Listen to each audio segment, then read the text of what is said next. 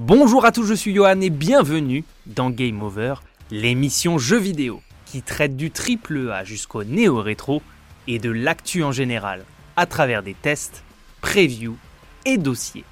Le début des années quatre-vingt-dix va marquer l'histoire du jeu vidéo avec l'avènement des jeux de tir à la première personne, peu à peu popularisés par les productions du duo John Carmack, John Romero et l'utilisation de leur moteur id Tech. Grâce à lui, les franchises Wolfenstein et Doom ont lancé à l'époque un genre devenu ultra populaire aujourd'hui. En quatre-vingt-seize, et grâce à l'évolution de leur moteur maison qui passe alors en version deux, id Software va encore plus loin et repousse les limites du genre avec la sortie de Quake, qui propose de viser sur un plan horizontal comme dans leurs précédents jeux, et désormais aussi de haut en bas, en plus de disposer d'un bestiaire entièrement en trois D. Extrêmement joué au cours des LAN parties très populaires avant l'avènement de l'internet moderne, la nouvelle licence du studio sera déclinée sur console jusqu'à l'épisode quatre en deux mille cinq. Relativement absent depuis la reprise des I P de id Software par Bethesda, Quake reste à ce jour la seule licence du studio à ne pas avoir bénéficié d'un reboot comme cela fut le cas pour Doom et Wolfenstein. Lors de la récente QuakeCon de deux mille vingt et un, Bethesda en a profité pour annoncer son remaster de l'épisode fondateur afin de célébrer les vingt-cinq ans de la série. Un moyen de prendre la température pour un futur épisode ou simple cadeau pour les fans de la première heure. Avant de débuter, installez-vous confortablement et rendez-vous en fin de ce contenu pour vous abonner, le liker et le partager si ça vous a plu.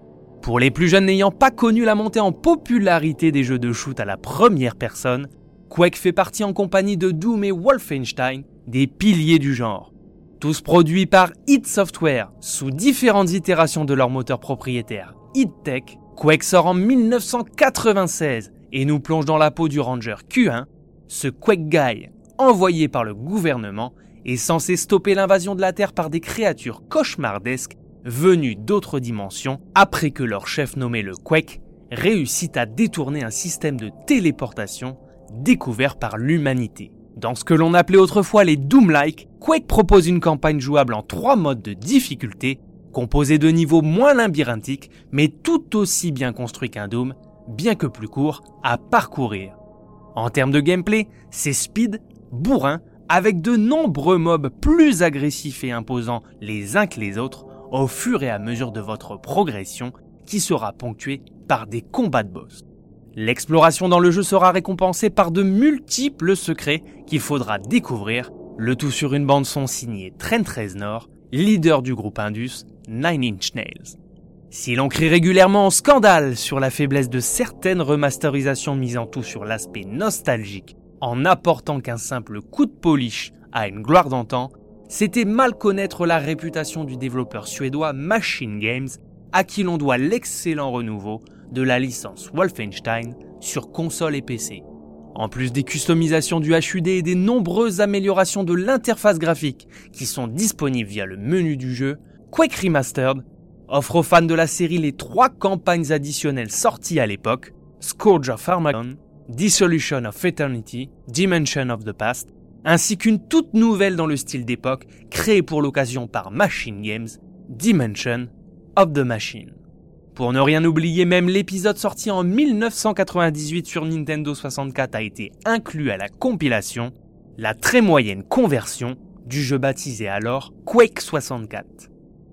Les joueurs ont donc largement de quoi se mettre sous la dent et sur la poire, seuls ou à plusieurs, car les développeurs n'ont pas oublié ce qui a fait la renommée de la série et ce pourquoi elle est toujours jouée aujourd'hui. Son mode multijoueur. Le titre est jouable jusqu'à quatre en local par écran splitté et dans un mode online incluant le crossplay avec les autres plateformes sur lesquelles il est disponible.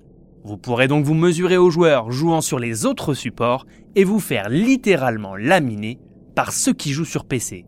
Fluide en toutes circonstances avec son framerate de soixante images par seconde et une résolution qui grimpe désormais en quatre K, les vingt-cinq années qui séparent cette version de celle sortie à l'époque sur P C passe extrêmement bien. Le titre n'a rien perdu de sa pêche et se permet même l'ajout de l'aide à la visée avec le gyroscope de votre contrôleur. Laissez-moi à présent vous poser ma traditionnelle question. Étiez-vous adepte des LAN parties au milieu des années quatre-vingt-dix jusqu'au début des années deux mille? Vous étiez plutôt Doom, Duck Nukem, Counter-Strike? Je vous laisse le soin de me le dire en commentaire. Si l'on peut regretter que Quake n'ait toujours pas eu en deux mille vingt et un un reboot de qualité comme on a pu les avoir sur Doom et Wolfenstein, cette remasterisation soignée pourrait bien en être le point de départ si le public venait à être au rendez-vous. Au prix cadeau de seulement neuf euros quatre-vingt-dix-neuf, il plaira à coup sûr aux fans hardcore qui l'ont poncé à l'époque et aux curieux du média qui souhaitent connaître l'une des pierres angulaires d'un des genres rois du jeu vidéo. Aucune excuse pour les joueurs, le titre est disponible sur toutes les plateformes P S quatre, Xbox One, avec rétrocompatibilité P S cinq Series, sur Switch pour les nomades et P C. Bethesda l'a d'ores et déjà promis pour ceux à qui la question brûle les lèvres, les versions natives P S cinq et Series arriveront très prochainement et offriront en cadeau la possibilité de jouer avec un framerate jusqu'à cent vingt images par seconde pour les téléviseurs compatibles. Déjà ultra rapide sur cette version, on est impatient de voir le résultat. Voilà, c'était Game Over, n'hésitez pas à vous abonner, à commenter et à liker ce contenu si vous l'avez apprécié. On se retrouve très prochainement pour une nouvelle émission. À plus.